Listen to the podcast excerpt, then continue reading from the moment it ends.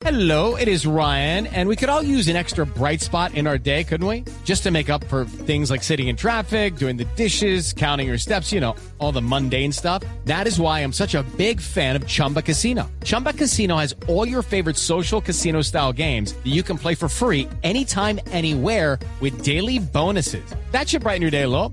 Actually, a lot. So sign up now at chumbacasino.com. That's chumbacasino.com. No purchase necessary. BGW. Void were prohibited by law. See terms and conditions. 18 plus.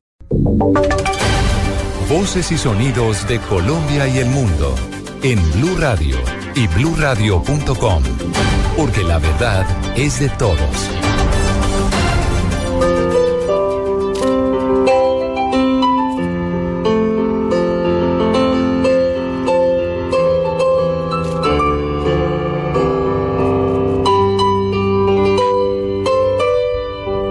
Cinco minutos. Eso es lo que está pasando a esta hora frente al Teatro Bataclan, el escenario del peor ataque terrorista de las últimas horas, donde los reportes más optimistas están hablando de 80 personas asesinadas a tiros. Un pianista decidió llegar al lugar, empezar a tocar Imagine de John Lennon, a quien eh, a través de la música en su momento estaba pidiendo un mundo de igualdad, un mundo en paz.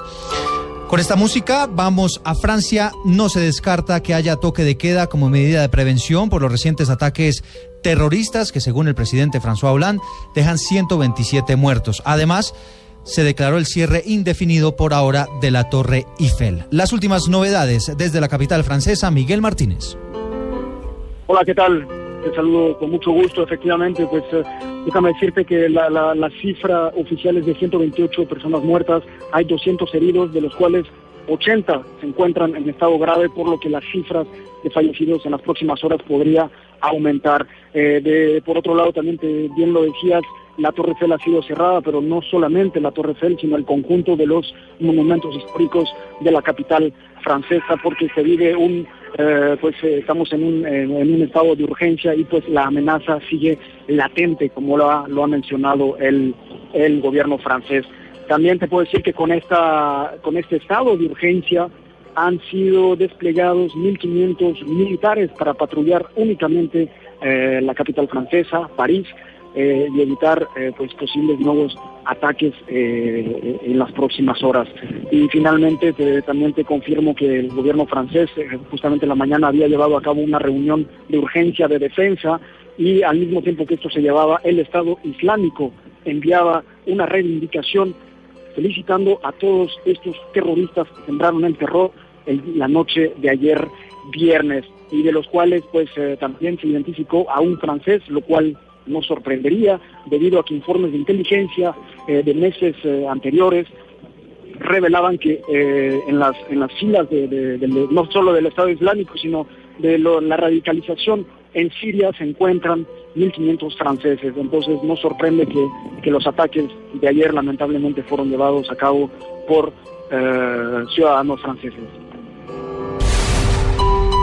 9 de la mañana y 8 minutos es lo que está ocurriendo a esta hora en París. Sigue el temor en las calles y mientras tanto la Interpol está creando esta mañana un grupo de crisis para analizar los ataques terroristas en París. María Camila Orozco creado un gabinete de crisis en la sede de su secretariado general de la ciudad francesa de Lyon para coordinar la respuesta ante los atentados terroristas de la, de la noche del viernes en los que murieron al menos 127 personas. Como parte de su célula de crisis, la organización policial ha indicado en un comunicado que su centro de coordinación y mando estará activo las 24 horas del día y que ha estado en estrecha colaboración con París para proveer la asistencia requerida por las autoridades francesas sobre la investigación que cursa en este momento. María Camila Orozco, Blue Radio.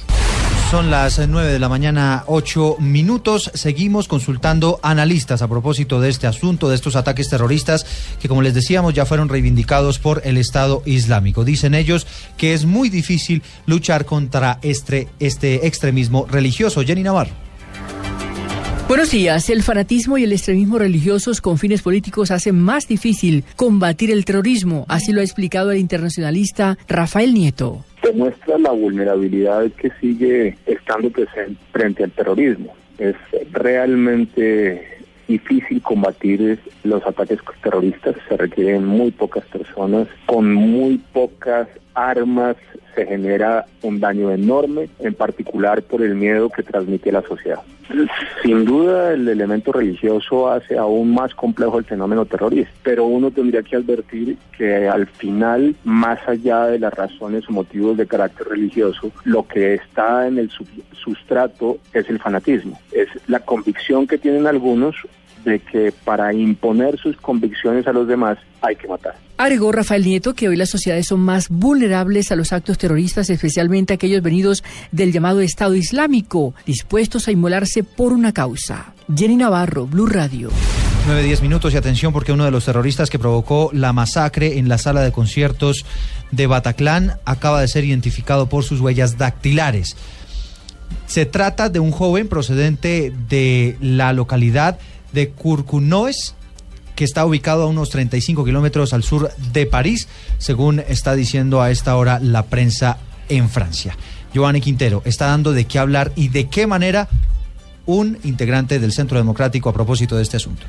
Eduardo, muy buenos días. Una gran controversia causan en las redes sociales varios trinos de la representante María Fernanda Cabal, quien en su cuenta de Twitter propuso enviar a los negociadores de, las, de paz en La Habana a París, donde una serie de atentados, como lo hemos informado esta mañana, causaron la muerte de al menos 127 personas. Dice uno de los trines, trinos, urgente enviar a París a De la Calle, Sergio Jaramillo, eh, generales Mora y Naranjo a negociar con los yihadistas. Ellos arreglarán el problema. Otro más, también es urgente enviar al fiscal Montealegre para que decrete que los crímenes de París no son de lesa humanidad. Y otro oh, dice, lo olvidaba hay que eh, recomendar que se otorguen 40 curules para los terroristas en el Parlamento francés. Le están dando con todo a la señora María Fernanda Cabal esta mañana, donde el mundo entero está conmovido por lo que está ocurriendo en París. A las 9, 11 minutos hablamos de noticias en Colombia. Atención porque cinco personas fueron asesinadas en las últimas horas en el municipio de Patía, esto es en el sur del Cauca. El reporte lo tiene en Popayán, Freddy Calvache. Las víctimas fueron identificadas como Jefferson y Michael Villamarín, hermanos oriundos del Caquetá, José Ortega de 75 años, natural de La Cruz Nariño, Eduardo Castrillón, natural de Cali, y un hombre conocido como Jeffrey, natural del municipio de Balboa, Cauca.